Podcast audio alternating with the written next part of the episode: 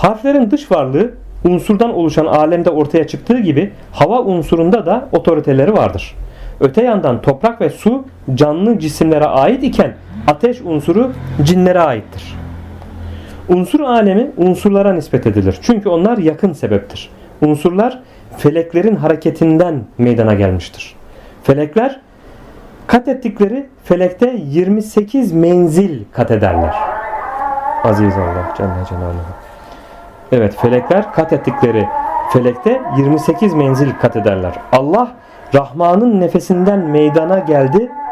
Pardon alem Rahman'ın nefesinden meydana geldi. Çünkü bu nefes vasıtasıyla Rahman etkilerini bulamamaktan duydukları sıkıntıyı isimlerinden gidermiştir. Nefes hava unsuruna uygundur ve unsurlar ortaya çıktığında feleklerin menzilleri hava unsurunda şekillenmiştir.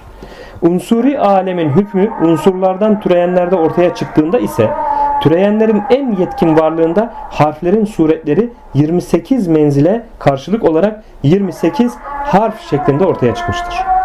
Söz konusu varlık ise insandır. Ayrıca bu menzilleri kat edene ki hareketli yıldızlardır. Dikkat çekmek için harfleri 28 yapan kişi yazıda lam elifi onlara katmıştır.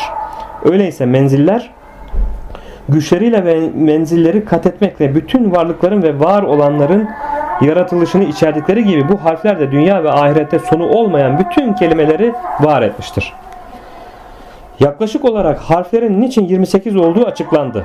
Varsayalım ki bir insan kalemini özel bir burcun üzerine koyup yıldızlar da başucunda bulunabilseydi hangi sırrı yazsa o sır kalemden süratle meydana gelirdi.